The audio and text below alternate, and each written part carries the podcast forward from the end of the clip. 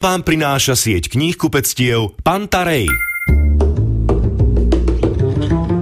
Krásny sobotný večer, vítajte pri počúvaní literárnej revy Rádia Slovensko. Keď sledujem to množstvo knižných noviniek, mám pocit, že sa mi z neho v tejto relácii podarí zachytiť iba miniatúrny zlomok. Dúfam však, že bude stať za to. Dnes privítame dvoch hostí, v prvej hodine ekonóma viceguvernéra Národnej banky a autora knihy Rýchlo kurz geniality Ľudovita Odora a v druhej spisovateľa Jozefa Kariku, s ktorým sa porozprávam o reedícii jeho románového diptychu Na smrť. Čaká vás aj niekoľko krimi thrillerov, okrem novinky Dušana Taragela Mafiánske balady vám predstavím aj multižánrovú antológiu Slovensko krimi, nové romány Václava Nojera a Františka Kozmona, ale aj novinku o umelej inteligencii od Kazua Ishigura. A tešiť sa môžete aj na jazzového speváka Gregoryho Portera, ktorý nedávno odohral v Bratislave skvelý koncert. Pekných 100 minút pred polnocou vám prajú Gabriel Glasa a Dado Nať.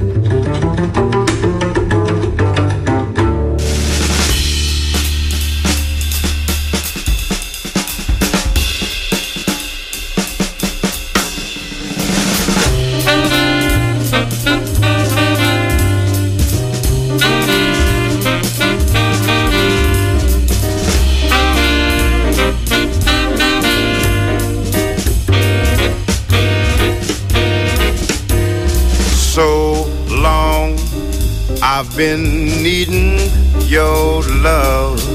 Hear me pleading, love. My heart is bleeding. Take me back where I belong. I know folks are saying from you I've been straying, but still I keep praying. Take me back where I belong.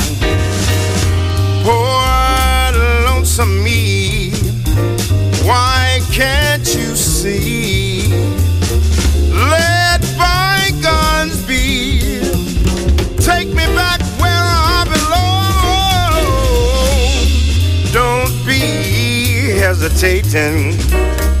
Too long I've been waiting. Love, I'm agitating. Take me back where I belong.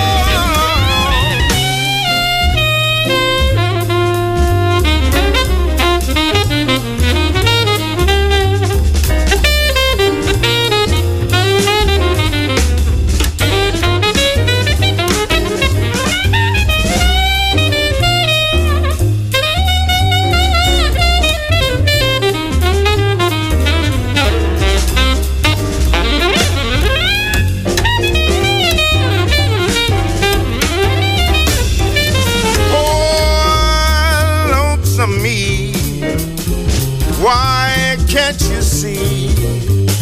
Let bygones be. Take me back where I belong.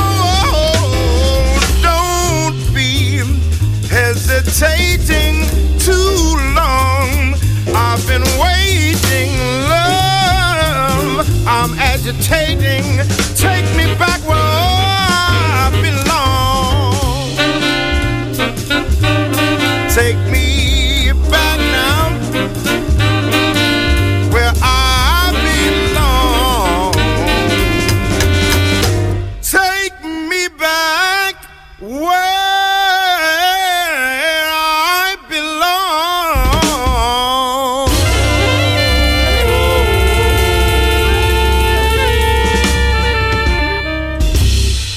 Priznám sa, že keď vidím nejakú novú knihu o mafii, nemám na ňu práve dvakrát chuť. Prvá dnešná novinka je však výnimkou. Nový poviedkový román Dušana Taragela Mafiánske balady totiž nie je primárne o mafii a ponúka silný tematický presah. Autor na základoch žánrovej prózy rozvíja existenciálne drámy niekoľkých postáv, ktoré náhoda a chamtivosť dostali do situácie vedúcej na konečnú. Niekoho čaká smrť už o dve hodiny, iného o dva dní či o dva týždne. Všetky postavy však majú aj napriek katastrofálnym výhliadkam pocit, že ich postretlo veľké šťastie a že všetko nakoniec dobre dopadne. A tak si každá z nich pomyselne vykope vlastný hrob a čitateľ uvažuje, ako by sa asi v danej situácii zachoval sám. Protagonistami následujúcej ukážky sú 60-ročný dedinčan Fero, ktorý je na predčasnom dôchodku, veľa pije a keď v lese v noci zbadá skupinu ľudí, ktorá niečo zakopáva, má pocit, že sa mu asi podarilo naraziť na poklad, ako v rozprávke o Alibabovi. Nechtiac však narazí na niečo, čo nemal nikto vidieť a preto musí zmiznúť aj on. Túto úlohu dostane na starosť Ferov synovec Rúža, jeden z vybavovačov bansko-bystrickej mafie. Ukážku z knihy Dušana Taragela Mafiánske balady vám prečíta Boris Farkaš.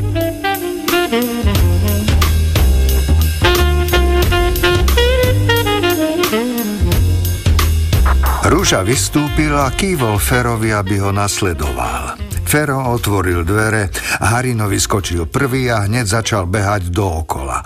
Po ňom sa vyteperil aj Fero. Bol celý stuhnutý od sedenia. Rúža stál pri aute, vybral cigarety, jednu si strčil do úst a ponúkol aj Fera. Zapálili si a pofajčievali. Dolu pod svahom a rádze tiekla bystrá, lenivo a pomaly, pretože asi kilometr nižšie bola zdrž a tu sa z potoka stala riečka široká asi 10 metrov. Od vody šiel chlad a Fero sa striasol. Kde si v diaľke videl svetlá dediny, ale nemal istotu, či je to horná srňa alebo čárovce. V tme sa to nedal rozoznať. Napadlo mu, že možno práve teraz je príležitosť, aby Ružovi povedal o svojom podnikateľskom pláne. Fero bude hľadať mŕtvoly a Rúža ich predá svojim kumpánom. Ale potom si to rozmyslel. Mŕtvolu už radšej spomínať nebude. Pred chvíľou ju spomenul a videl, čo sa stalo. Radšej by mal vytiahnuť niečo rodinné. Veď dnes ráno by mu ani nenapadlo, že večer bude s vlastným synovcom pofajčievať a popíjať a domov si prinesie 5 tisíc. Janko, a čo keby si sa u nás niekedy zastavil? Začal. Len tak na návštevu. Aj s mamou, s Marienou by si mohol prísť. Karla by sa veľmi potešila. Uvarí dobrý obed, pospomíname. No, veď kedy si bol naposledy u nás? Kedy si ste často chodili k nám? Pamätáš si, ako ťa raz vaši nechali týždeň u nás, lebo šli kam si na dovolenku? To si mal snáď 6 rokov. Stále sme s Karlou za tebou behali, aby si čosi nepokazil. to sme sa nasmiali. Všetko sme museli pred tebou zamykať. Fero sa rozosmial a čakal, že sa rúža pridá k nemu, ale ten bol ticho. Fero tiež stíchol. Ozaj, Fero, vieš, ako ti hovoril môj tatko, keď sme prišli z návštevy u vás? Ružov hlas zaznel v tme a Fero sa potešil, že Ruža sa chytil rodinnej témy. Že ten čurák Fero, povedal Ruža. Dobre, nie? Ruža sa rozosmial a Fero ani nevedel, prečo sa rozosmial s ním. A moja mama ti hovorila posratý Fero. Reku, len som čakala, kedy sa z toho nášho Janka ten Fero poserie. to hovorila. Ruža sa smial a Fero tiež. Nebol to úprimný smiech, ale smial sa. Však aj on by sa smial, keby o niekom vedel, že sa posiera. Rúža začal schádzať dolu svahom k vode. V tme svietila jeho cigareta a on pokračoval. a tie návštevy. Vždy, keď sme mali ísť k vám, otec hovoril, že ideme k Čurákovcom. Vieš, na čom sa najviac smiala moja mama? Na vašej dovolenke v Chorvátsku. Normálne sa na tom ujebávala vždy, keď si na to spomenula. Reku, ten debil Fero bol celý čas ožratý, lebo nevedel plávať a bál sa vody. Karla práve naopak. A tak celý čas sedel v krčme na terase a slopal a ona sa kúpala v mori. A moja mama ešte hovorila, a ten debil tam preslopal všetky peniaze a museli sa vrátiť o tri dni skôr. Normálne, že toto si pamätám, rozumieš tomu? Ako je to dávno? To je možno aj viac ako 20 rokov. no poď sem, nestoj tam, vyštíme sa a ide ideme ďalej. Zakričal na Fera, ktorý nerozhodne stál pri aute. Vyšťať by sa aj mohol, ale odrazu zacítil, že má sucho v ústak, že je vypráhnutý, veď pár hodín pije len výsky a možno by to chcelo trochu piva na spláknutie alebo kofoli pekne vychladenej. Odlepil sa od auta a opatrne kráčal dolu svahom. Rúža si medzi tým rozopol nohavice a začal močiť do vody. a tie chlebíčky, čo ste robili? Hmm, keď sme k vám išli, otec hovoril, nejedzte tie chlebíčky, je v nich salmonela. Ale mne chutili. Mne u vás vždy chutilo. Moja mamka vôbec nevedela variť. A tatko poznal len jedno jedlo. Pivo a borovičku. Prúd tmavej vody sa ligotal v tme. Fero sa postavil vedľa ružu, rozopol si nohavice, chvíľu sa sústredil a potom z neho vyrazil úľavný prúd. Nič mu nebolo, ale bude mu lepšie. Prečo mu Rúža hovorí tieto veci? Však doteraz boli kamaráti. Ešte stále mu nedal jeho 5 tisíc a odrazu hovorí takéto veci? To si neuvedomuje, že keď sa Fero naserie, neukáže mu, kde je mŕtvola a rúža sa môže ísť pásť aj so svojimi kumpánmi? Lenže vtedy Fero nedostane svoje peniaze. A to je problém. Jeho 5 tisíc. Malý rúža bol zmrt a ako veľký je tiež. Pôjdu k grobu, Fero sa dá vyplatiť a bude to. Čurákovci sem, čurákovci tam. Dôležité sú peniaze. Žiadne rodinné podnikanie s rúžom nebude. Ani návštevy. Alebo by mal ujsť. Vynorilo sa mu to v hlave, ako by mu čosi povedalo, ujdi, schovaj sa, utekaj. Bolo to silnejšie ako 5 tisíc. Odrazu mal chuť zvrtnúť sa, vybehnúť hore svahom, prebehnúť po hrádzi a stratiť sa niekde v lese za ňou.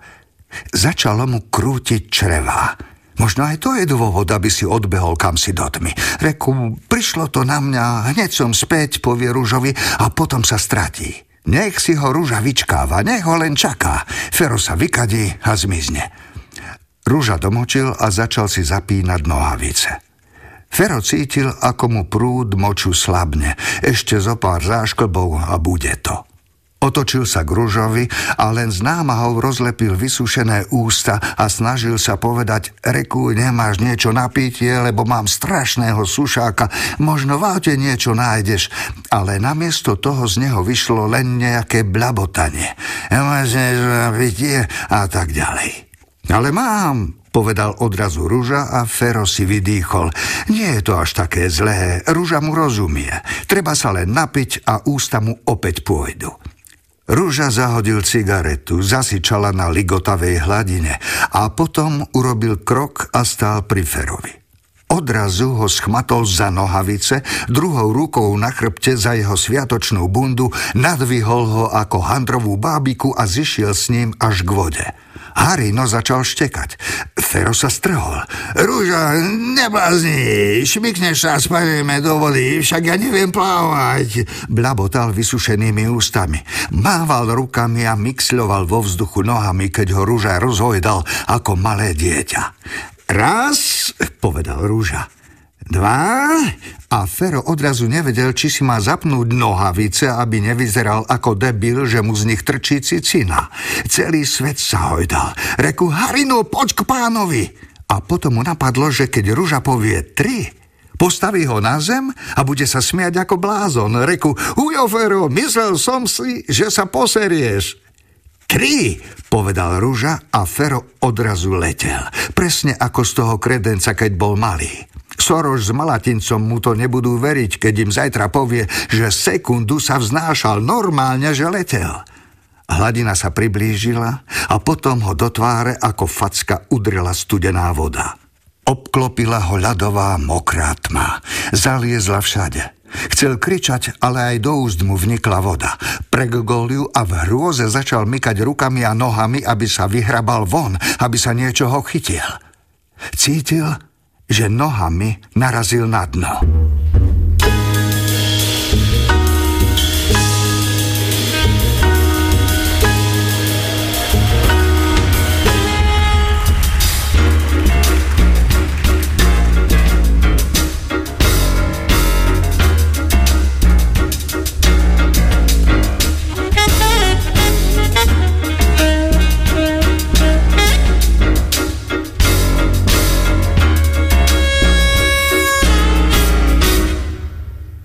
Do not agree.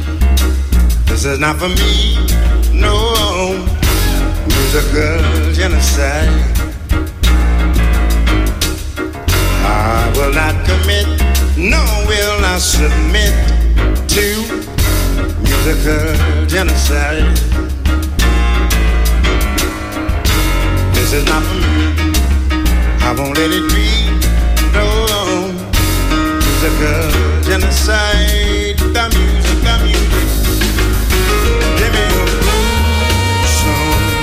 tell her where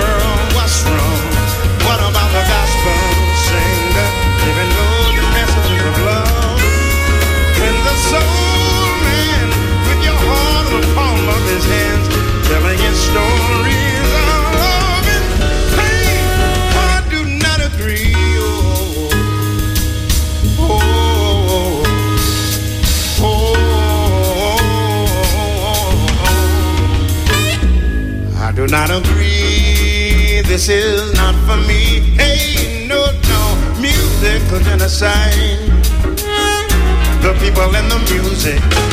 I will not commit, no, will I submit to musical genocide.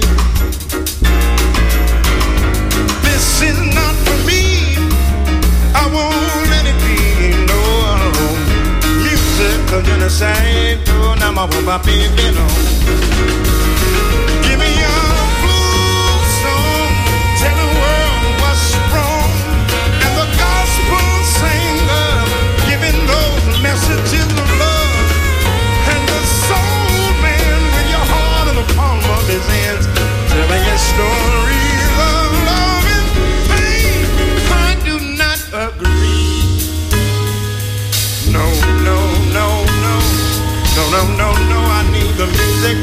music.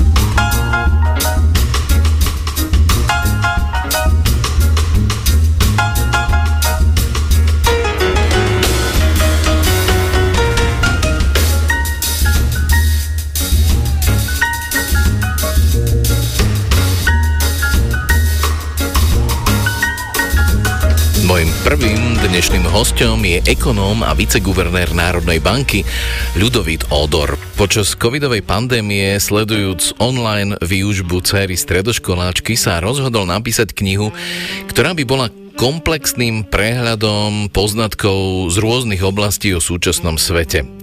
Jeho kniha Rýchlo kurz geniality je rozdelená do 42 kapitol a 9 okrugo, okruhov.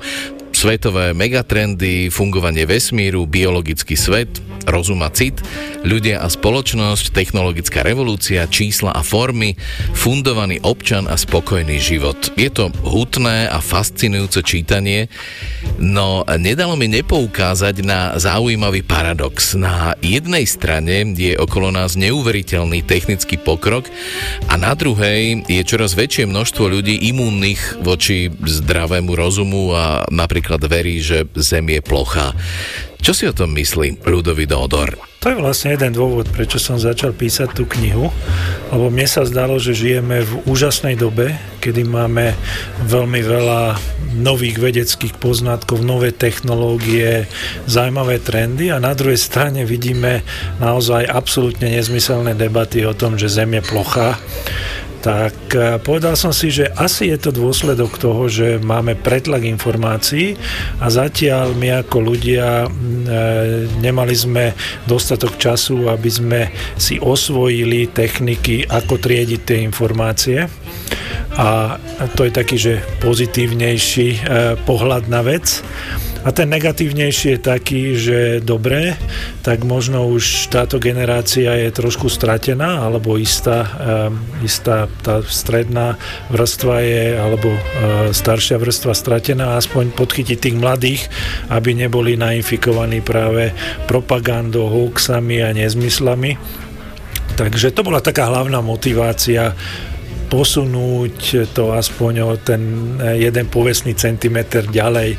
Nemám samozrejme veľké oči, že takéto knihy menia svet, ale minimálne cítil som vnútorne, že bolo by dobré k tomu niečo napísať.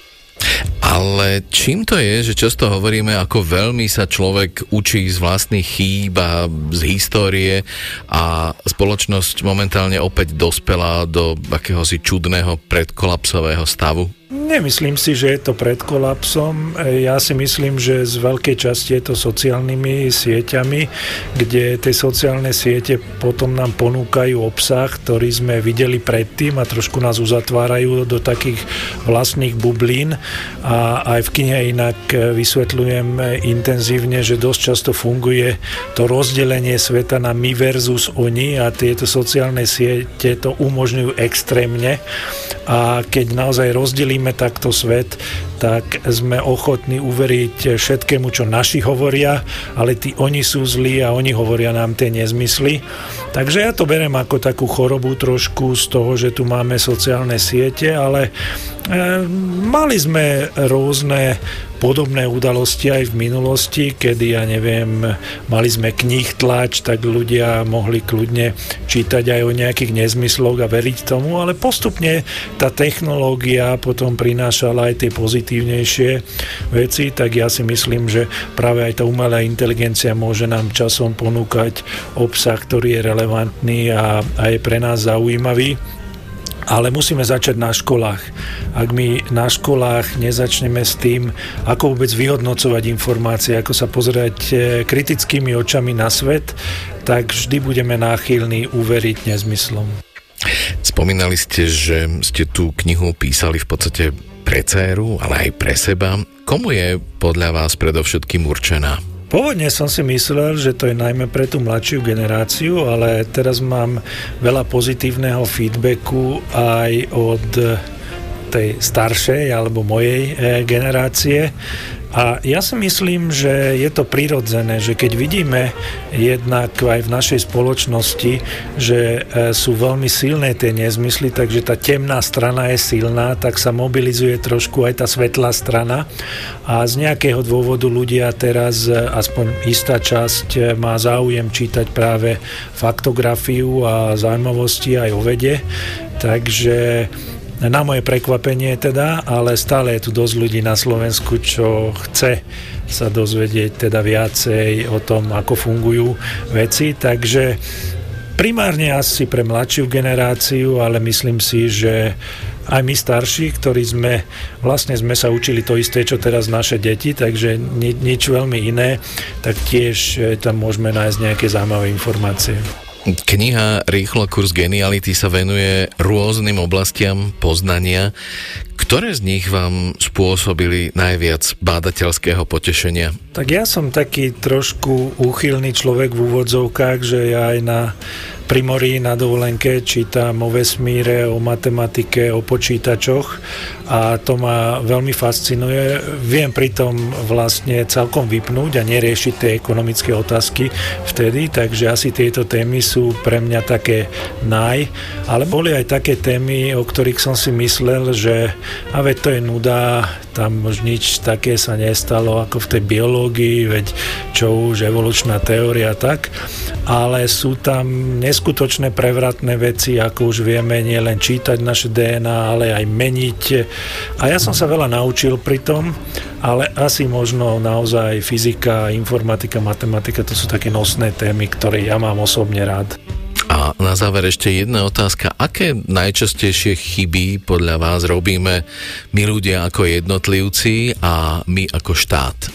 Ako ľudia si myslíme, že treba hľadať nejaké bombastické investičné príležitosti, že nech mi niekto povie, do čoho mám teraz investovať, kde mám hľadať termín, ale to je veľmi krátko zraké videnie. Tak ako sa staráme o záhradku, sa máme pravidelne starať aj o naše financie, držať sa určitých pravidiel a potom nás až tak veľa vecí neprekvapí v tom živote, v negatívnom slova zmysle, takže Nestaráme sa pravidelne o financie, ani o tom nehovoríme s deťmi, ako keby to bolo tabu téma, ale vlastne finančná gramotnosť si myslím, že teraz je úplne nevyhnutná v modernom svete. Takže tam robíme väčšie chyby. Čo sa týka štátu, tak eh, tam si myslím, že to, čo robíme najväčšiu chybu, je, že iba na papieri hovoríme, že vzdelanie je prioritou Zatiaľ sme urobili veľmi málo preto, aby sme skvalitnili jednak e, predškolské vzdelávanie, e, vôbec obsah, čo učíme, vysoké školy. Takže to ma tak najviac mrzí, lebo budúce ekonomiky budú profitovať najmä z toho vzdelania. Ne, nebudeme musieť makať na poliach alebo obsluhovať stroje, ale vymýšľať si nové veci. A tam zatiaľ trošku zaostávame za západnú Európu určite, ale v mnohých aj za niektorými azijskými krajinami, ktorým sa to darí lepšie. Hey Laura, it's me. Sorry, but I had to ring your doorbell so late. But there's something bothering me. I really am sorry, but it just couldn't wait. Is there someone else instead of me? Go ahead and lie to me and I will believe You're not in love with him and this fool can see That the rivers of your love flow uphill to me Hey Laura, it's me Sorry, but I had to ring your doorbell so late. But there's something bothering me. Really I'm sorry, but it just couldn't wait. With a healthy dose of make believe. Won't you lie to me and make me believe? that you're in love with me, and this fool can see that the rivers of your love flow uphill to me.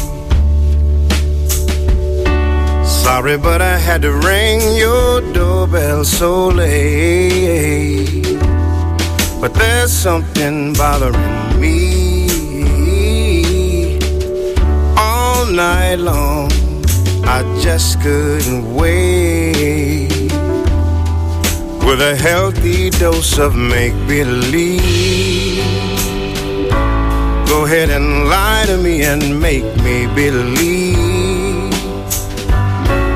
that you're in love with me, and oh, this fool can see that the rivers of your love flow uphill to me. Hey, Laura, it's me. Laura, it's me. Hey, Laura, it's me. Ďalšou dnešnou novinkou je nový román britského autora Kazua Ishigura Klára a slnko. Jeho hlavnou postavou a súčasne rozprávačkou je humanoidný robot Klára, ktorá čaká za výkladom obchodu, kým si ju niekto kúpi a bude môcť vykonávať svoje poslanie spoločníčky. Kláru si vyberie ťažko choré dievča Josie, žijúce s matkou na americkom vidieku. Patrí medzi deti, ktoré absolvovali génovú manipuláciu a sú síce predurčené na úspech, ale na úkor spoločenských kontaktov a samostatného rozhodovania o vlastnom osude. Román sa odohráva v blízkej budúcnosti, kedy sú sociálne väzby nahradené interakciou s počítačmi. Presne to má za úlohu aj Románova Klára, ktorá má byť s Josie od rána do večera, pomáhať jej a hlásiť matke akékoľvek nezvyčajné situácie. Klára nechápe, že matka dceru síce zbožňuje, ale absolútne obmedzuje jej slobodnú vôľu. Klára je teda paradoxne v úlohe dieťaťa, ktoré sa postupne učí chápať emócie a naopak ľudské postavy sú naprogramované na presné ciele a istý stereotyp správania. Všetky lásky plné vzťahy medzi ľuďmi zlyhávajú a je to práve Klára, kto si dokáže ku svojmu okoliu vytvoriť citové púto. Ukážku z románu Klára a slnkom od Kazua Ishigura vám v preklade Vladislava Gálisa prečíta Zuzana Porubiaková.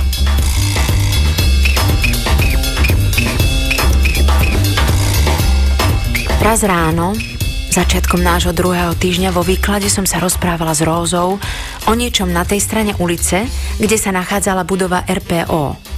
A v tom som sa zarazila, lebo som si uvedomila, že na chodníku pred nami stojí Josie. Vedľa nej stále jej matka. Tento raz za nimi nebol taxík, ale nedalo sa vylúčiť, že z nejakého vystúpili a on odišiel, len ja som si to nevšimla lebo medzi našim výkladom a miestom, kde stáli, sa nachádzala skupina turistov. Teraz sa však okolo idúci znova plynulo pohybovali a Josie sa na mňa šťastne usmievala. Jej tvár, znovu som si to pomyslela, sa pri úsmeve akoby naplnila milotou. Nemohla však ešte prejsť k výkladu, lebo matka sa k nej skláňala s rukou na jej pleci a niečo jej hovorila.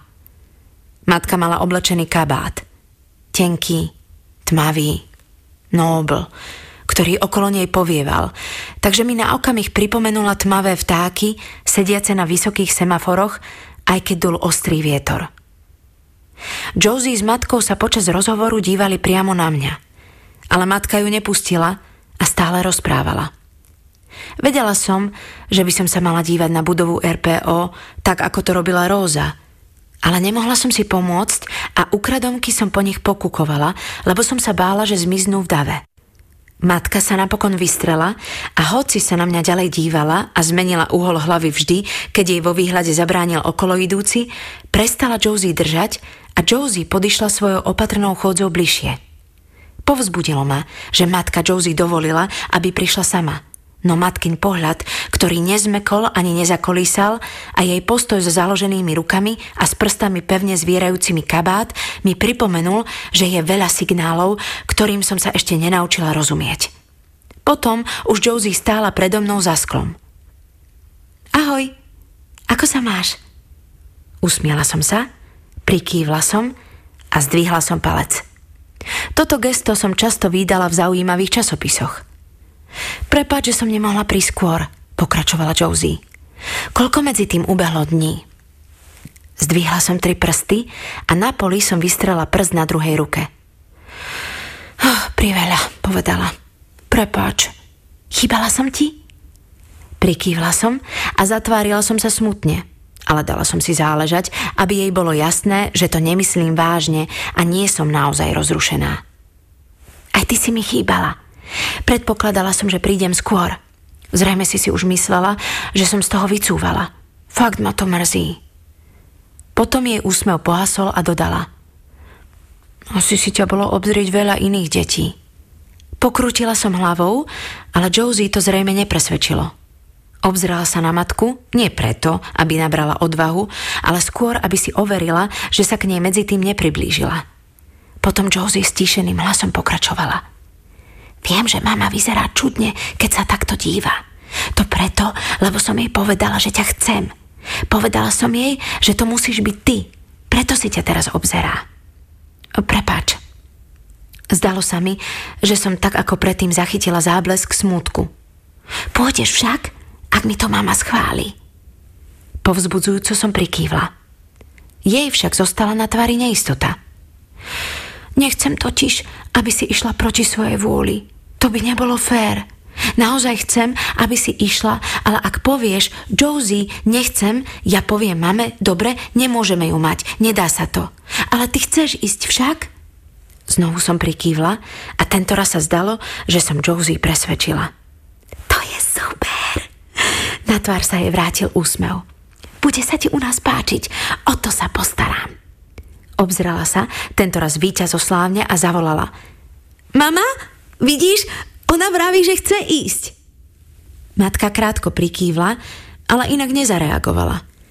Stále na mňa úprene hľadela, prstami zvierala látku kabáta.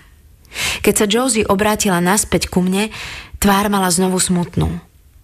Počúvaj, začala, ale nasledujúcich pár sekúnd mlčala. Potom prehovorila. To je super, že chceš ísť.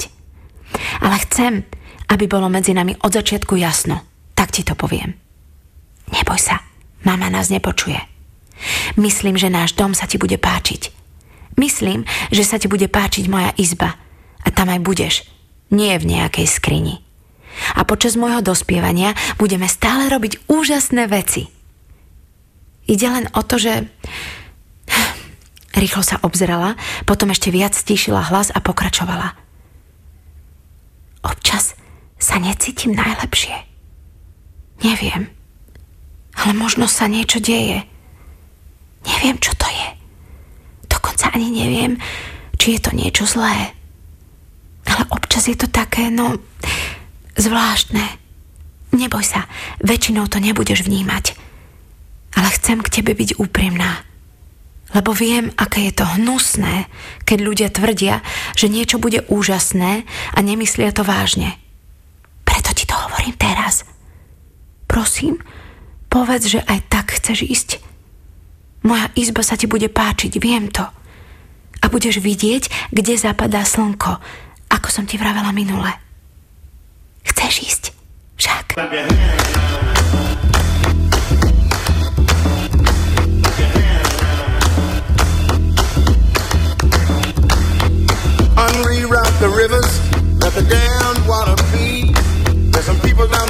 Thirsty, so let the liquid spirit free.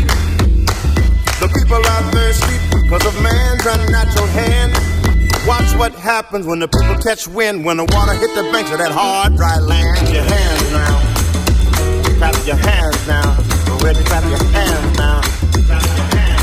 Clap your hands now. Get ready for the wave. It might strike like a final flood. The people haven't drank in so long. The water won't even make mud.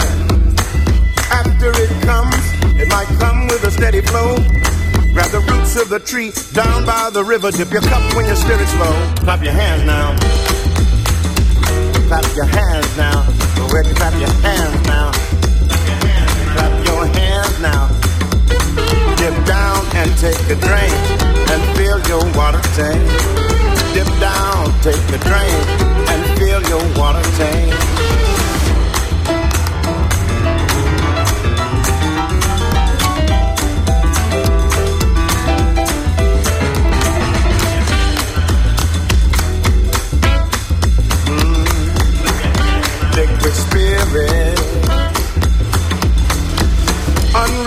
The rivers, let the damned water beat. There's some people down the way that's thirsty. Let the liquid spirit free. The folk are thirsty because of man's unnatural hand. Watch what happens when the people catch wind of the water hidden banks of hard, dry land. Your hands now. Clap your hands now. Go ahead and clap your hands now. Clap your hands now.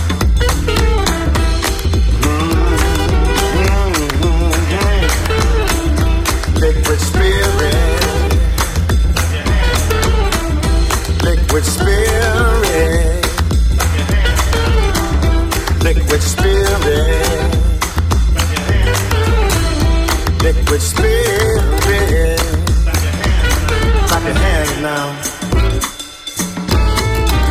Literárnu reví s Dadom Naďom vám prináša sieť kníh kupectiev Pantarej.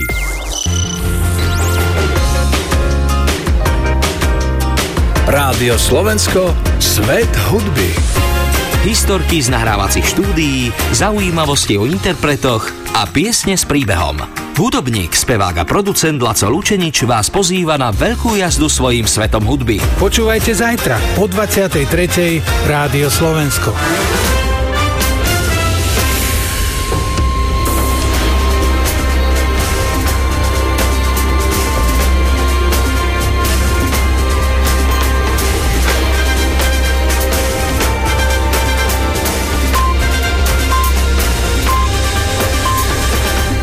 Bolo 23 hodín.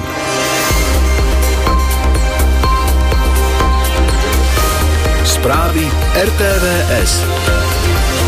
Česko pripravuje vlastný sankčný zoznam pre tých, ktorí pomáhajú režimu Vladimíra Putina. Do Moskvy priletel kubánsky prezident, chcel by získať ropu či hnojivá. Zajtra bude oblačno až zamračené a 2 až 7 stupňov. Správy s Barbarou Čiernou.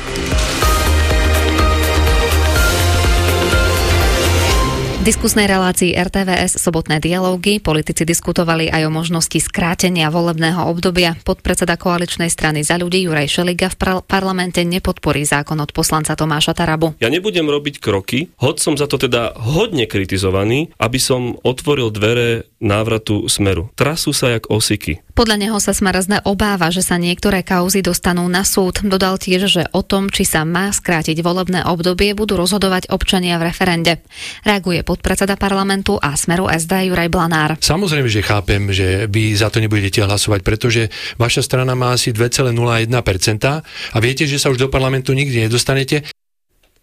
Česko sa chce okrem Európskeho sankčného zoznamu riadiť aj svojim vlastným. Jeho vytvorenie umožní nový sankčný zákon, ktorý už je v Senáte. Platiť by mohol od budúceho roka. V prvej fáze by sa mal dotknúť najmä Rusov a Bielorusov, ktorí preukázateľne pomáhajú režimu ruského prezidenta Vladimíra Putina. Štát chce ísť aj nad rámec úniových sankcií, spolupracovať chce s políciou aj s tajnými službami. Do Moskvy priletel na niekoľkodňovú návštevu kubánsky prezident Miguel Díaz Canel. S ruskými predstaviteľmi vrátane prezidenta Vladimíra Putina bude rokovať o získaní ruského palíva, hnojiva či obilia. Ostrov totiž v posledných mesiacoch čelie výpadkom a prerušeniam dodávok elektriny, čo oslabuje tamojšie hospodárstvo. Kubánsky prezident podporil Moskvu pri februárovom útoku na Ukrajinu. Obe krajiny konzultujú aj to, ako čeliť medzinárodným sankciám. Slovenských autorov už môžu čítať aj norské deti. Prvé tri knihy preložené do norčiny mali svoju premiéru v rámci Dňa slovenskej kultúry v Osle.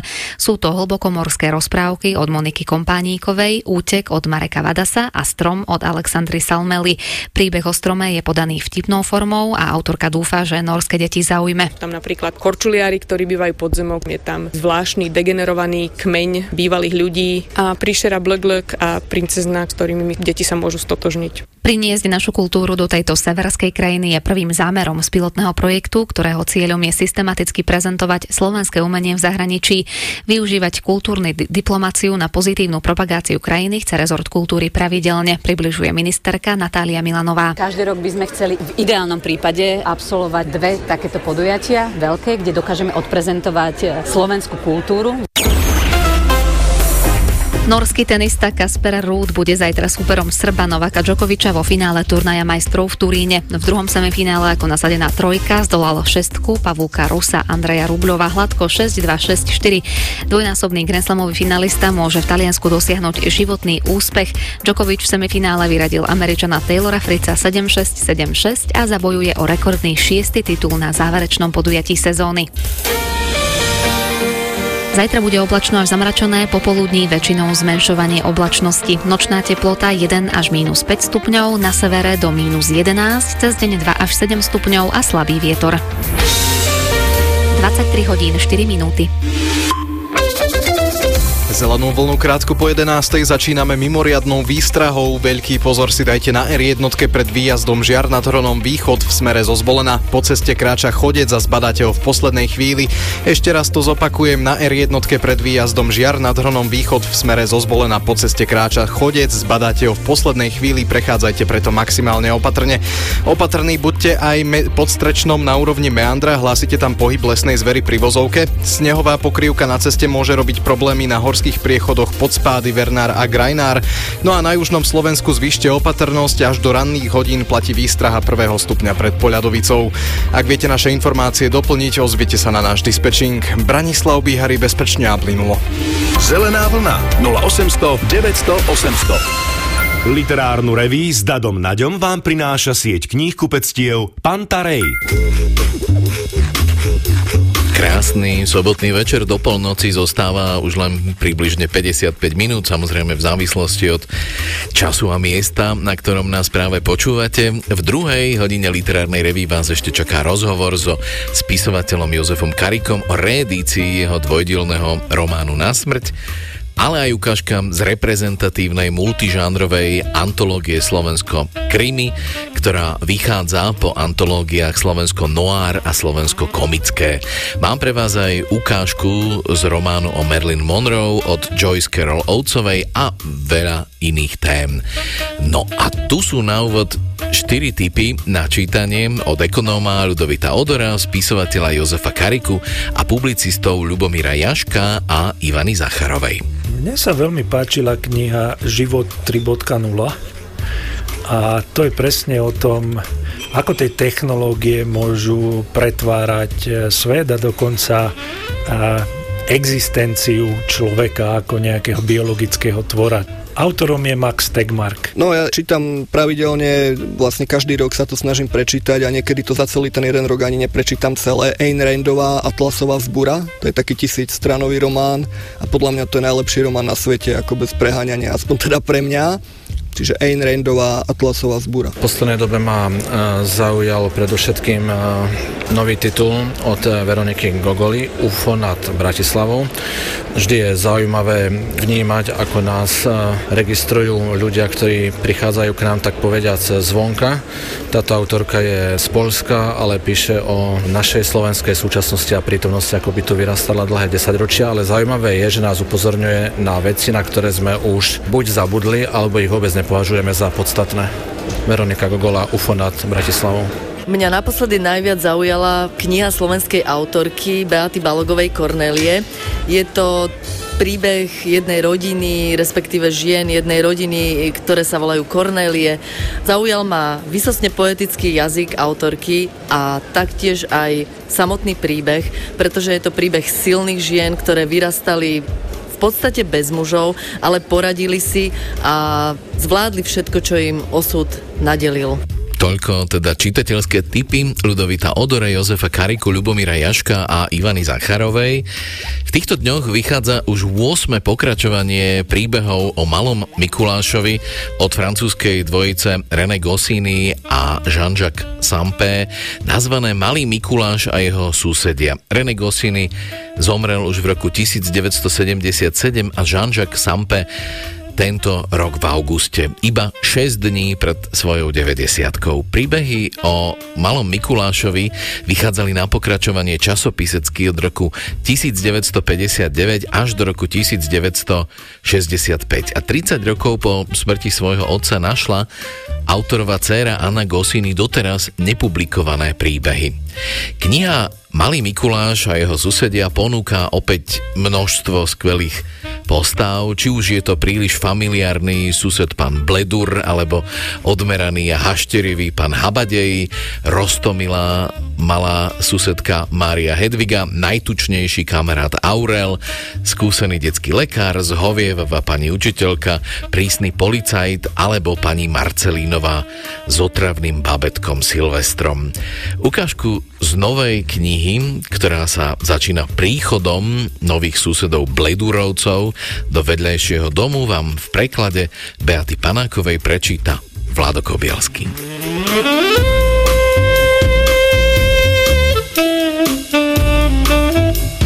Už sú tu, už sú tu. Zvolal som, keď som uvidel obrovské stiahovacie auto s nápisom Vanden Pluik na každej strane. Ocko a mama sa prišli pozerať cez okno obývačky so mnou. Za nákladiakom zastalo osobné auto. Z neho vystúpil pán s neuveriteľne hustým obočím, pani v kvietkovaných šatách, tá niesla kopu balíkov a vtáčiu klietku. A nakoniec vystúpilo dievčatko veľké asi ako ja, s bábikou v náručí. Všimol si si, aká je tá naša suseda vymódená? Utrusila mama. Ako keby mala na sebe záves. Veru, prikývol ocko. A majú oveľa starší model auta ako ja. Sťahováci pozoskakovali z nákladiaka a kým pán odomykal záhradnú bránku a dvere od domu, pani im vysvetľovala, čo majú robiť, pričom mávala rukami aj vtáčou klietkou. Dievčatko poskakovalo okolo nich, kým mu mama niečo nepovedala, na to prestalo skákať. Môžem ísť do záhrady? Opýtal som sa. Áno, súhlasil ocko, ale nezavadzaj susedom. A nezízaj na ne ako na zvieratá v zoo, doložila mama. Nepatrí sa dávať najavo zvedavosť. A vyšla do záhrady so mnou, vraj musí neodkladne popolievať begónie. Zo záhrady sme videli, ako stiahováci skladajú z nákladiaka kopu nábytku rovno na chodník, kde si pán Bledur práve umýval auto. Bolo mi to čudné, lebo pán Bledur si vždy umýva auto v garáži, najmä keď prší, ako dnes. Dávajte pozor na kreslo, je to ľudový 16. vykrikovala pani. Zakryte ho, nech nenavohne, poťahy sú veľmi cenné. Potom sťahováci vyložili velikánsky klavír. Ten teda musel byť hrozne ťažký. Pomaly s tým, kričala pani. Je to koncertné krídlo Drejel, strašne drahé. Vtákovi v klietke určite nebolo všetko jedno, lebo pani s klietkou stále zúrivo mávala. Potom sťahováci začali nosiť nábytok do domu. Pani im išla v petách a stále ich napomínala, aby nič nepoškodili, lebo všetko sú to veľmi drahé veci. Nechápal som, prečo stále tak kričí. Asi preto, lebo sťahováci si z nej nič nerobili a vtipkovali medzi sebou. Postavil som sa tesne k živému plotu a uvidel som dievčatko. Veselo skákalo najprv na jednej a potom na druhej nohe. Ahoj, pozdravila ma. Ja sa volám Mária Hedvigáty. Ja sa volám Mikuláš, povedal som a celý som trápne očervenel. Chodíš do školy? Opýtala sa ma. Áno, odpovedal som. A ja, povedala Mária Hedviga. A mala som mums. A toto vieš? Zvolal som a urobil som kotrmelec. Našťastie sa mama nedívala, lebo po mokrej tráve zostávajú na košeli fľaky. Tam, kde som bývala predtým, povedala Mária Hedviga, som mala kamoša, ktorý vedel urobiť tri kotrmelce za sebou. No a čo? Ja na to. Ja spravím kotrmelcov, koľko chcem. Pozeraj. Začal som robiť kotrmelce, no na nešťastie ma zbadala mama. Čo ťa to pochytilo váľať sa v mokrej tráve? Oborila sa na mňa. Pozri sa, ako vyzeráš. A vlastne v takomto počasí sa nebudeme motať po vonku. V tej chvíli vyšiel von ocko a spýtal sa, čo sa tu deje. Nič, vravím. Robil som kotrmelce, to je normálne. Predvádzal sa, ozvala sa Mária Hedviga. Bolo to bezva. Mária Hedviga, zakričal pán Habadej. Čo robíš vonku pri tom plote? Hrám sa s chlapčíkom od susedov, odpovedala mu Mária Hedviga. Na to pán Habadej prišiel s tým svojim najaženým obočím a prikázal Márii Hedvige, aby sa nemotala vonku a aby išla dnu pomáhať mame. Môj ocko podišiel k živému plotu so širokým úsmevom. Musíme byť k tým deťom trochu zhovievaví. Myslím, že je to láska na prvý pohľad. Pán Habadej ešte viac naježil obočie. Vôbec nemienil žartovať. Vy ste nový sused? Zasmial sa Ocko. Ja nie, vy ste nový sused. No, zatiahol pán Habadej. Takže láskovo sem už neháčte cez živý pod svoj odpad. Ockovi zamrzol úsmev na tvári a vypleštil oči. Aby bolo jasné, pokračoval pán Habadej, moja záhrada nie je smetisko. To už ocka dopálilo. Počujte, Hovoríte so mnou veľmi čudným tónom. Chápem, že ste zo sťahovania nervózni, ale aj tak, vôbec nie som nervózny.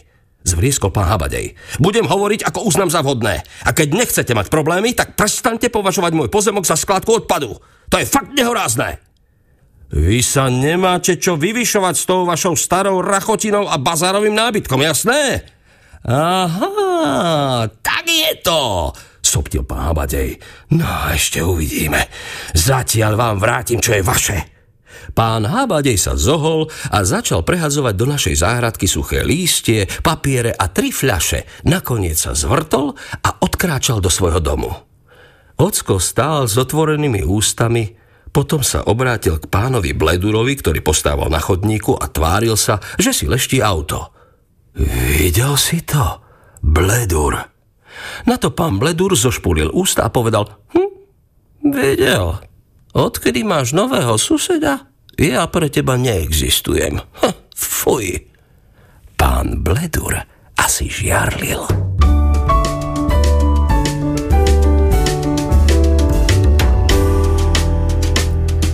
The sun, the trees, the leaves, the ground, the sound it makes when love sings songs of love to them. I try all day to not write songs that sound cliche when I sing songs of love to you. But somehow I always do. And then I realize after a million years that when song goes along, that's how I wanna be until eternity. The wind song goes along. I'm glad it's clear the rain this year came down so strong to test my song of love for you. I love you still and always will, so if my song repeats, know that I'm stuck on you. Oh, yes, I'm stuck on you. And then I realize after a million years the wind song goes along, oh, yes, I realize after a million years, the wind song goes along.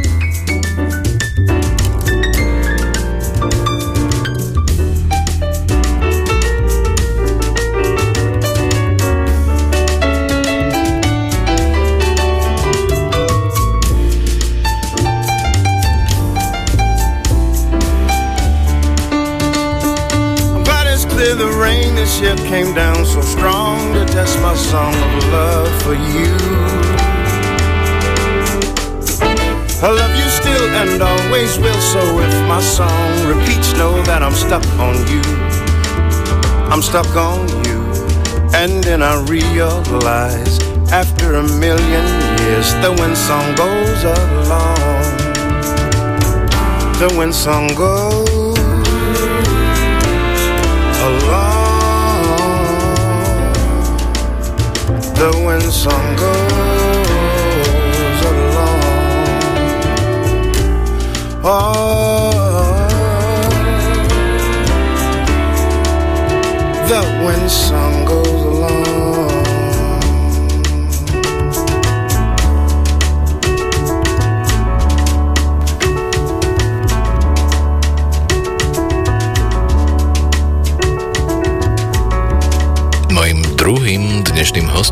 literárnej revii je slovenský prozaik Jozef Karika, ktorému vychádza po desiatich rokoch reedícia jeho románu Na smrť 1 a 2 ako súborné dielo v exkluzívnom zberateľskom prevedení. Roman na smrť prepája v príbehu dvoch ružomberských kamarátov, žida Viktora a Nemca Karola, svet americkej mafie s hrôzami nacizmu. Detailne približuje vojnu mafiánskych rodín v Amerike, ako aj zostup nacizmu v Nemecku, noc dlhých nožov, kryštálovú noc, nacistické programy eutanázie, vyhľadzovacie operácie na východnom fronte a fungovanie koncentračných táborov. Náš rozhovor sme nahrali pred prezentáciou tejto knihy v Múzeu holokaustu v Seredi. Na úvod som sa Jozefa Kariku spýtal, v akom období vlastne tento svoj románový diptych na smrť písal. Bolo to také zvláštne obdobie, že to, čo teraz možno vidíme na celospoločenskej úrovni, čo sa deje na Slovensku, aj tá polarizácia a rôzne takéto prúdy všelijaké, že sa ozývajú a e, rozšírujú, tak vtedy to tak tlelo e, v regióne, v Ružomberku, ja už som to videl, že to keby tleje. A zdalo sa mi to veľmi, veľmi akože nebezpečné potenciálne, takže som mal okrem toho, že sa mi páčil ten príbeh ako taký, tak som mal aj takúto motiváciu, že spraviť také memento, že v rámci svojich drobných možností, že aby to nedopadlo tak, ako to vlastne dopadlo. Tento román opisuje historické obdobie, kedy zlo v spoločnosti výrazne vystúpilo do popredia. Nemáš pocit, že ľudia stále opakujú tie isté chyby? Paradoxne ide asi o najviac aktuálny z mojich románov, napriek tomu, že je to historický román, ktorý sa odohráva v rokoch 1928 až 45. Ale Áno, ako história síce, ako sa vraví, že ono sa neopakuje, ale sa rímuje a mám pocit, že teraz sme niekde na konci toho jedného veršu z tej rímovačke, znova, ako keby. A že sú tam veľmi zaujímavé paralely. Prečo ťa v rámci tvojej tvorby tak veľmi zaujíma téma postupnej morálnej a etickej premeny tvojich hrdinov z úplne obyčajných slušných ľudí na sadistické monštra? Mňa táto téma vždy fascinovala, pretože tá zmena sama o sebe je fascinujúca vždy a je veľmi výrazným motivom v celých dejinách umenia. Aj popkultúrneho umenia aj v súčasnosti napríklad seriály Breaking Bad alebo Sopranos a ďalšie.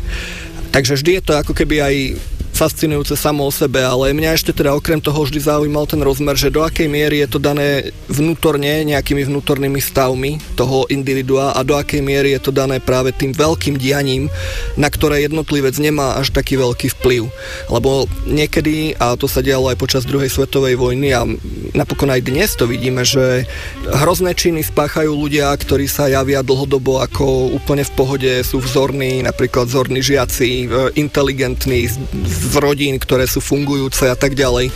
A napriek tomu teda podľahnú nejakým vplyvom, ktoré ich dovedú k úplne beštiálnym činom a toto mi prišlo veľmi nielen akože zaujímavé, ale aj ako dôležité o tom písať. Aké sú dve ústredné romány tohto, postavy tohto románu? Viktor Hiller a Karol Schmidt. No zrejme, keď som to písal, tak ako každá postava je nejakým fragmentom e, z podvedomia autora, tak aj tieto dve postavy, dva charaktery sú nejakou extrapoláciou nejakých tendencií vo mne. Jedna je taká skôr rebelská, ale samozrejme to ne, tým nechcem povedať, že to som ja, to je len ako, že ja nejakú črtu v sebe zachytím a mnohonásobne ju umocním a vznikne z toho postava. A jedna je teda taká ako keby, že, že rebelská a druhá, ten Karol je naopak taký práve, že skôr introvertný, svedomitý, disciplinovaný a tak akože zdanlivo neškodný, ale v konečnom dôsledku tieto črty charakterové sa môžu ukázať ešte ako oveľa nebezpečnejšie ako tá prvoplánová kriminalita, ktorá je nebezpečná, ale nie až tak nebezpečná ako toto iné. Čo pri premene etických hodnot v spoločnosti v tomto tvojom dvojrománe zohralo najväčší vplyv? Čo sa pokazilo? Tieto knihy, ktoré píšem, tak e, častokrát mi ľudia vravia, že tam ako keby, že nehovorím, že čo treba robiť, že nejaké pozitívne vzory tam nedávam a je to často spôsobené, alebo je to spôsobené tým, že do svojej 40 som si nikdy netrúfol niekomu hovoriť alebo mudrovať o tom, že čo by sa malo robiť. Hej. Ale za tých 40 rokov existencie človek už stihne odpozorovať určité veci, ktoré by sa nemali robiť. A vlastne každá tá z týchto mojich kníh je takým keby varovaním pred tým, že čo určite nefunguje. konkrétne v násmrť sú to vlastne dve také výstrahy, že jednak, že ten ako keby zločin nikdy nefunguje, nikdy, nikdy. Proste nech je to akokoľvek organizované, nech je to čokoľvek. Ak je to tým, že sa človek živí, tým, že okráda druhých, alebo robí nejaké podvody, vždy to skončí zle. To je prvá vec, ktorá nefunguje. A druhá vec, ktorá nefunguje, sú rôzne tieto eh, kolektivisticko, socialisticko, neviem aké prúdy, politické, ideologické, pretože nacizmus znamená národný socializmus, to je odroda socializmu a ja teda vyznávam individualizmus a kapitalizmus a takéto tieto úplne opačné prúdy a teda z môjho pohľadu ukazujem, že v čom tie socialistické alebo kolektivistické, že proste prečo nedopadnú dobre. Že pokiaľ nerešpektujeme jednotlivca ako najmenšiu menšinu, ktorá existuje, najmenšia menšina, ktorá existuje, jednotlivec a Takisto práva jednotlivca sú zásadne dôležité. Ako náhle tie individuálne práva sa začnú popierať s akýmkoľvek dobrým úmyslom, tak to skončí presne tak, ako je opísané v tom románe na smrť. A prečo tento svoj dvojromán považuješ za najnáročnejšie zo svojich diel?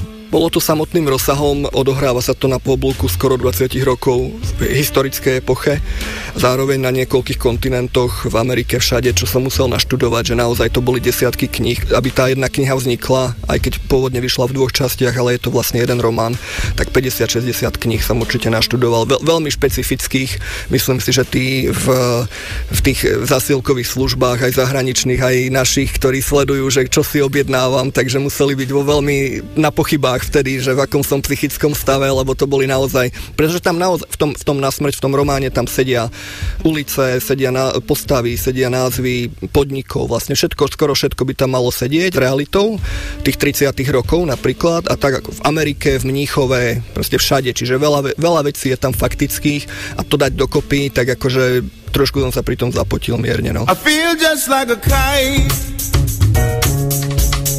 but one without a string,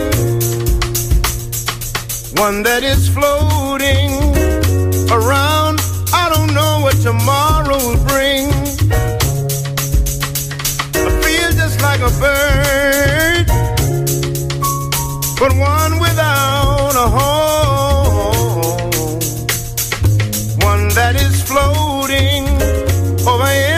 oceans empty horizons, no rest inside. What does it mean when you say you wanna be free? Free to sing, free to dance, free to let someone take a glance in a world that's free of me. Then you say,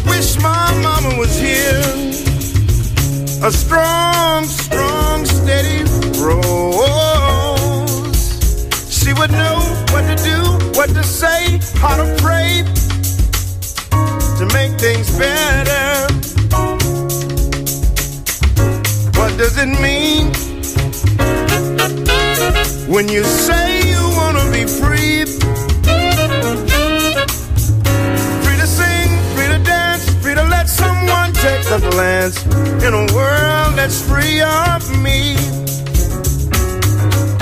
You're moving in the wrong direction, moving in the wrong direction. Roku 2020 počas prvej covidovej vlny sa dvaja členovia Prešporského divadla František Lindner a Judita Hansman rozhodli vytvoriť multižánrovú antológiu nazvanú Slovensko Noir. Vznikla tak veľmi zaujímavá zbierka textov 17 slovenských autorov, ktoré nahralo 17 slovenských hercov. Ďalší rok nasledovala antológia Slovensko komické a práve v týchto dňoch vychádza tretia antológia Slovensko krimi. Opäť krásna, reprezentatívna darčeková publikácia.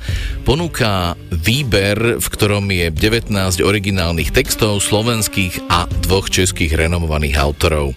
Tematický rozsah je od príbehov klasických detektívov a klasického detektívneho vyšetrovania cez nebezpečné akčné cudzokrajné dobrodružstva až po zločin z pohľadu psychopatického vraha s dovedkom súdneho znalca profesora Antona Heretika. Každú poviedku sprevádza ilustrácia významného slovenského výtvarníka a k tomu patrí aj naozaj vynikajúca audiokniha všetkých textov s hudbou Marie Kmeďkovej, Sisi Michalidesovej, Andrej Bučko a ďalších hudobníkov. Každý text načítal iný herec a myslím, že sa máte naozaj na čo tešiť. Ponúkam vám ukážku z poviedky Von Mayer a Grauber od Janka Išu, ktorú vám prečíta Dušan Sabo.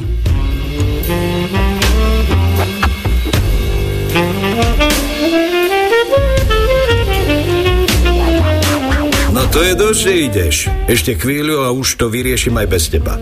Privítal novotný svojho kolegu von Majera a dramaticky sa pritom pozrel na zápestie ľavej ruky, aby mu naznačil, že mešká. Hodinky však nenosil. Nazdar, to vieš, robím taxík pre ITčkárov, ale fajn chalan. Prvýkrát pri vražde, tak snať to tu neuvracia. Je to veľmi zlé. Necítim smrad.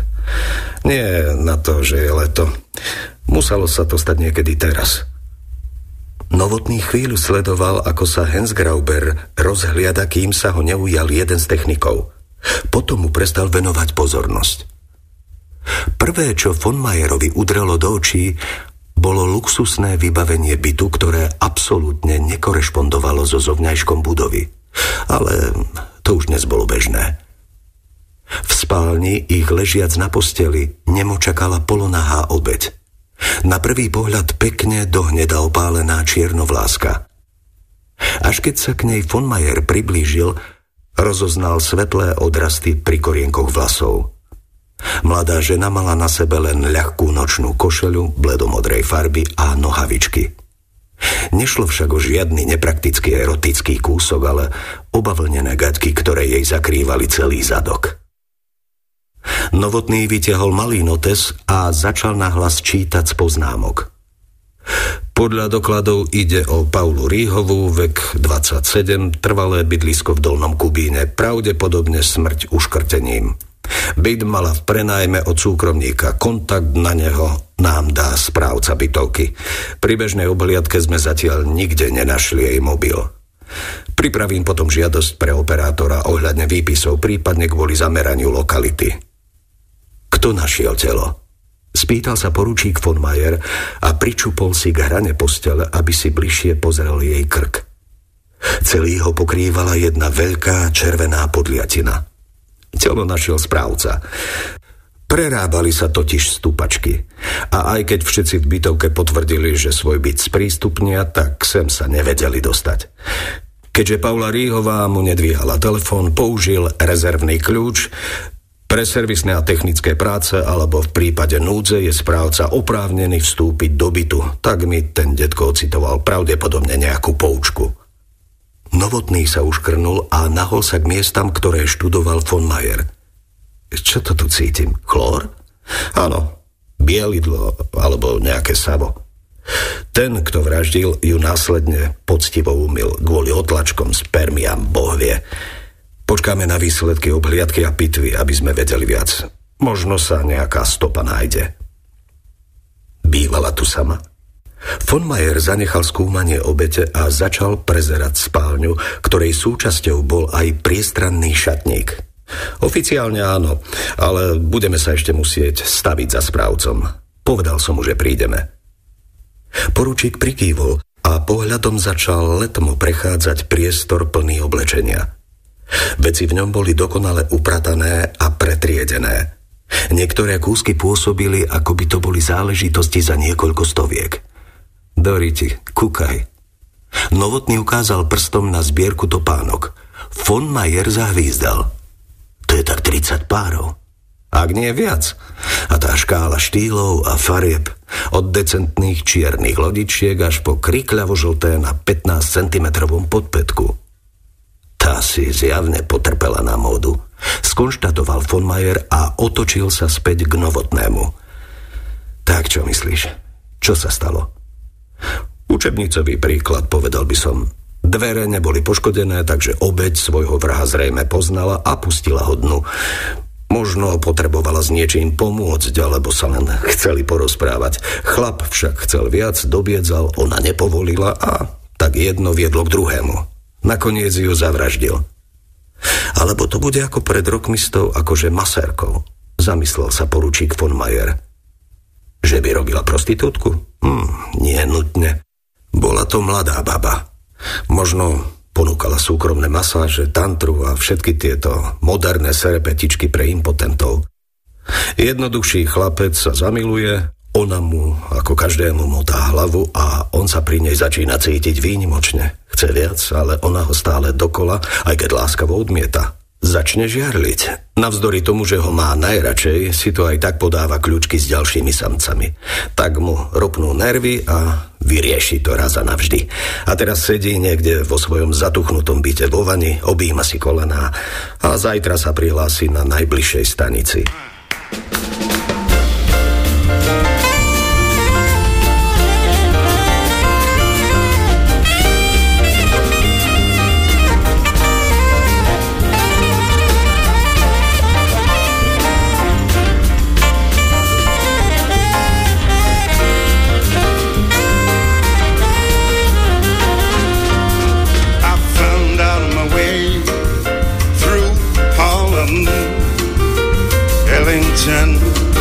Don't live around here.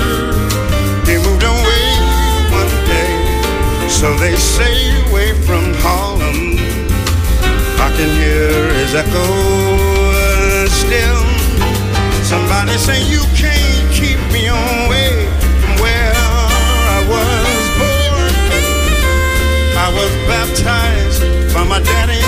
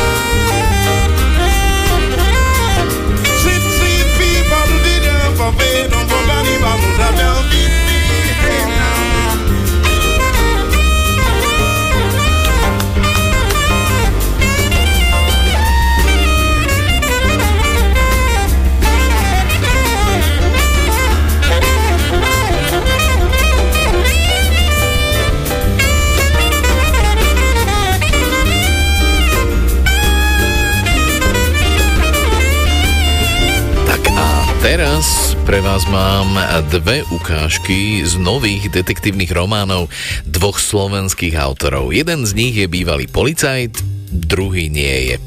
Začnem ukážkou z románu Václava Nojera Medzi nebom a zemou.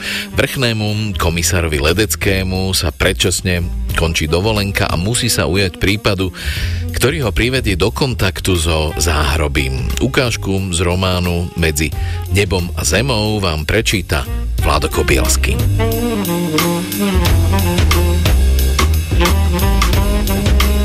Zobral misu, zhasol, zamkol pivnicu a vyšliapal po schodoch do chaty. Bolo tu príjemne. Blažene natočil chrbát k vyhriatej piecke. Skontroloval čas. Bolo 5 minút po druhej. Pocítil hlad. Od skorého rána bol vonku a až na jednu obloženú žemľu, ktorú si stihol dať na raňajky, nič iné nejedol. Prešiel do kuchynky a otvoril chladničku. Napadlo mu pritom, že by mal zavolať hospodárovi polovného združenia a nahlásiť mu úlovok. Poobzeral sa po mobile. Našiel ho na poličke medzi hrnčekmi. Ikonka na podsvietenom displeji mu ukázala 5 neprijatých hovorov. Rozklikol ju. Dvakrát volal operačný, trikrát komisár Peteraj. Obaja naraz ho mohli zháňať iba z jediného dôvodu. Došlo mu, že dovolenka sa práve skončila. O necelú hodinu už komisár Peter Ledecký sedel v aute a do Bratislavy mu ostávalo len niečo vyše 100 kilometrov. Pritlačil na pedál. Mohol si to dovoliť. Úzka okreska bola suchá a on dokonale poznal každú jej zákrutu. Už by ani nezrátal, koľkokrát po nej išiel. Len nedávno završil 30 rokov strávených v službe, z toho 25 na vraždách. Bola to dlhá doba. Viac ako polovica jeho doterajšieho života. S násilím, brutalitou a so smrťou sa už za ten čas stihol stretnúť vo všetkých formách, v akých môžu existovať. Nikto ďalší z oddelenia a zda okrem samotného Peteraja sa mu, čo sa týka skúseností, nemohol rovnať a nikto ďalší toho o všetkej tej hlboko zažratej špine, ktorú dokáže ukrývať veľkomesto, nevedel viac než on.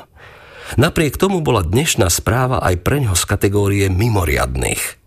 Ponorený do vlastných myšlienok vypol rádio. V duchu si už niekoľkýkrát prehral telefonický rozhovor s Peterajom. Potrebujem ťa tu. Šéf oddelenia vražd bol stručný. Čo sa stalo? Janka to kúpila. Ešte aj teraz za volantom nervózne preglgol. Žije? Spýtal sa nadriedeného. Hej, ale je to vážne. Ako vážne? Peteraj nepovedal nič. Aj mlčanie bolo odpoveď. Je mladá, ozval sa opäť. Budeme dúfať. A ako sa to? Išli s machrákom preveriť celkom banálnu výpoveď jednej svetkine. Nečakal, kým Ledecky dokončí otázku a podľa všetkého vyrušili jej vraha priamo pri čine. V pozadí bolo počuť holúk. Peter aj zrejme stál niekde na ulici. Ako odtiaľ utekal, bodol Janku do hrude. Dokončil komisár. Chvíľu mu trvalo, než si všetko zrovnal v hlave. Chcel vedieť viac, no sám uznal, že na podrobnejšie vysvetľovanie nie je čas. V bezprostrednom okolí za Peterajom počul zmes hlasov. Bolo mu jasné, že komisár rieši viac vecí naraz.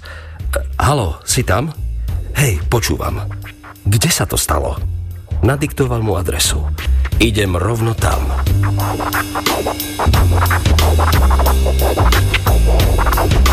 No a s novým detektívnym románom Srnka prichádza aj František Kozmon. Jeho detektív Marek Wolf je tentoraz mimo hry a nového prípadu vraha, ktorý si vyberá mladé nezadané ženy sa ujíma neskúsený poručík Lukáš Liška.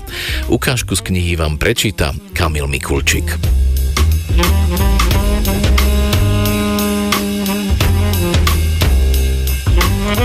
14 minút po desiatej.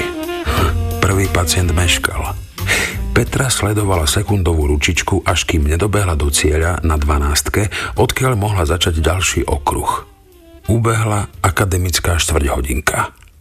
Že by si to muž, ktorý si rezervoval čas len prostredníctvom e-mailu, rozmyslel a nepríde. Petra znervoznila. Vykročila ku knižnici, do ktorej starostlivo vybrala každý jeden titul. Dala si záležať, aby ju reprezentovali publikácie popredných svetových aj domácich odborníkov a zvolila aj niekoľko kníh populárno-náučnej literatúry z kategórie tzv. seba pomoci. keby uznala za vhodné poskytnúť niektorému z pacientov čítanie na doma. Presviečala sa, že si na podobné situácie musí zvykať. Každý má právo rozmyslieť si to a keď ide o citlivú tému, ako je duševné zdravie, ľudia často váhajú, než vyhľadajú pomoc.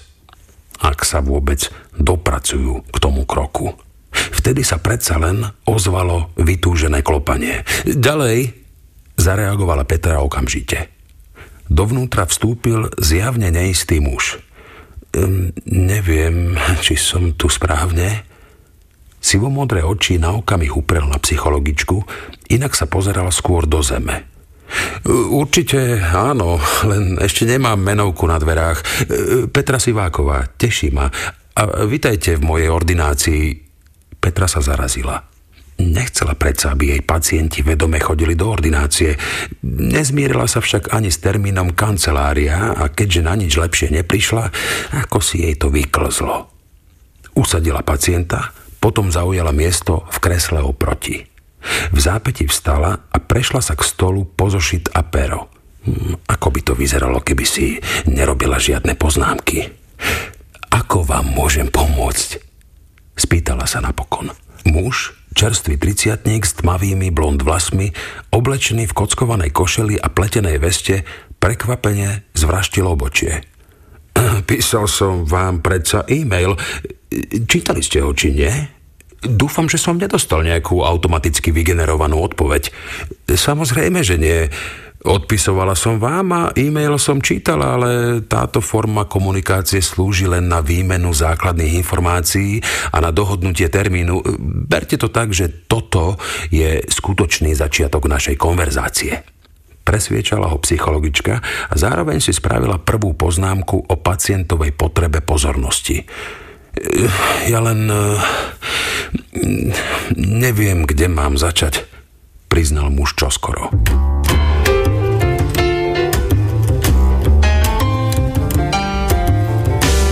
I'm in with the in crowd. I go where the in crowd goes. I'm in with the in crowd. I know where the in crowd knows. Any time of the year, don't you hear? Dressing fine, making time. mm. We breeze up and down the streets. We're getting respect from the people we meet. They make way day and night. They know the in crowd is out of sight. In crowd. I know the ladies dance. When you're in the in crowd, it's so easy to find romance. Any time of the year, don't you hear? If it's square, we ain't there. Mm, mm, no, no, no. We make every minute count. Our share is always the biggest amount. Other guys imitate us, but the original is still the greatest.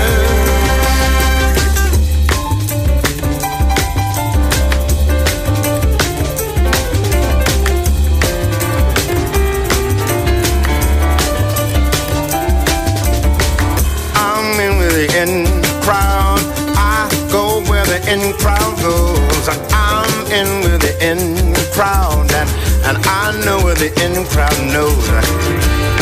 Any time of the year, don't you hear? Dressing fine, making time. We breeze up and down the streets. We get respect from all the people we meet.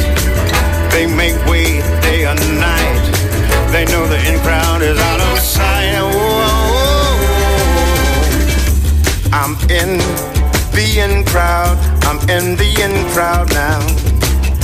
Not on the outside looking in.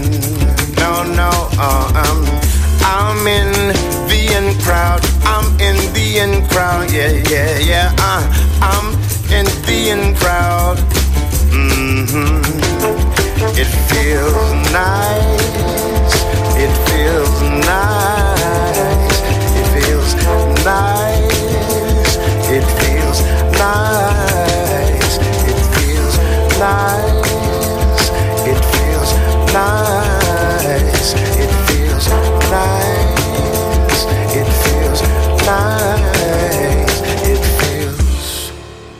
Roku 2022 si pripomíname 60. výročie smrti ikonickej Marilyn Monroe.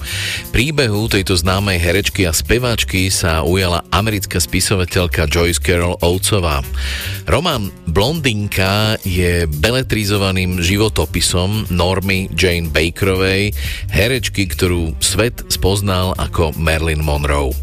Filmový idol 50. rokov minulého storočia. Joyce Carol Oatesová v ňom odkrýva príbeh odstrkovaného dieťaťa, nádhernej mladej ženy a neskôr celebrity, z ktorej si chcel každý uchmatnúť svoj kúsok.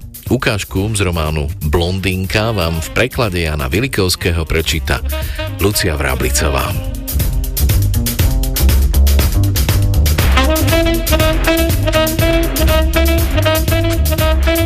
Smrť nesie dar bez adresy od osielateľa.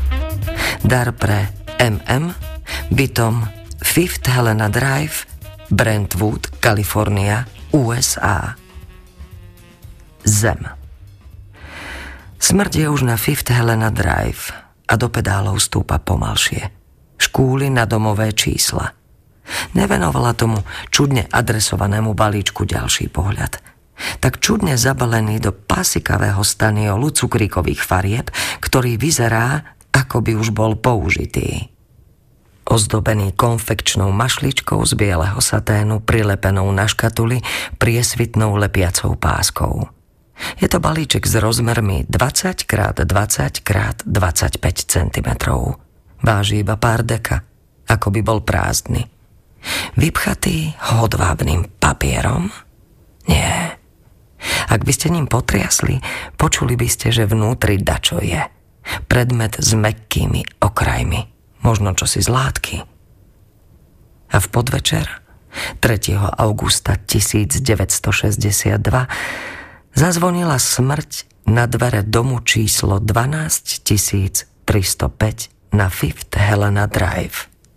Utrela si spotené čelo bejsbolovou čiapkou. Smrť žula žuvačku rýchlo, netrpezlivo. Nepočula vnútri nejaké kroky. A nemôže nechať ten pondený balíček na Prahu. Potrebuje podpis. Počuje iba vybrujúce zúnenie klimatizačného zariadenia v obloku. Že by to vnútri hralo rádio? Je to malý dom v španielskom slohu, hacienda, iba prízemie. Múry z imitácie nepálenej tehly, rozpálená strecha z oranžovej škrydly, obloky so spustenými žalúziami a dojem sivastého prachu stiesnený a miniatúrny, ako domček pre bábiky. Na Brentwood nič extra. Smrť zazvonila ešte raz. A poriadne. A tento raz sa dvere otvorili. Z ruky smrti som prijala dar. Vedela som, myslím, čo to je. Od koho je. Keď som videla meno a adresu, zasmiala som sa a bez váhania som sa podpísala.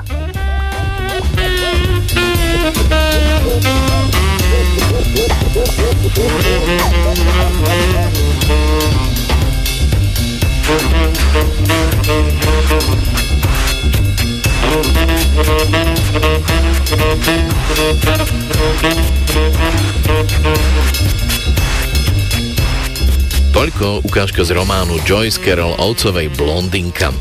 V minulom vydaní literárnej revy sme sa vás pýtali, kto sa stal tohtoročným víťazom literárnej ceny Anasoft. Litera odpoveď je, že to bol prozaik a literárny vedec Stanislav Rakús za zbierku poviedok Ľútostivosť a stal sa tak už dvojnásobným laureátom tejto ceny. Za správne odpovede posielame knižné odmeny týmto poslucháčom Ľubomír Mucha, Milan Oravský, Olga Klimková, Denisa Očkajová, Gabriela Fajtová a Marta Suchá a 20-eurovú poukážku na nákup kníh v sieti Pantarej získava Mária Lukáčová. Gratulujeme. Dnešná súťažná úloha bude opäť zvuková. Ak sa chcete zapojiť, napíšte nám, kto vydáva počas bežnej komunikácie tento zaujímavý zvuk.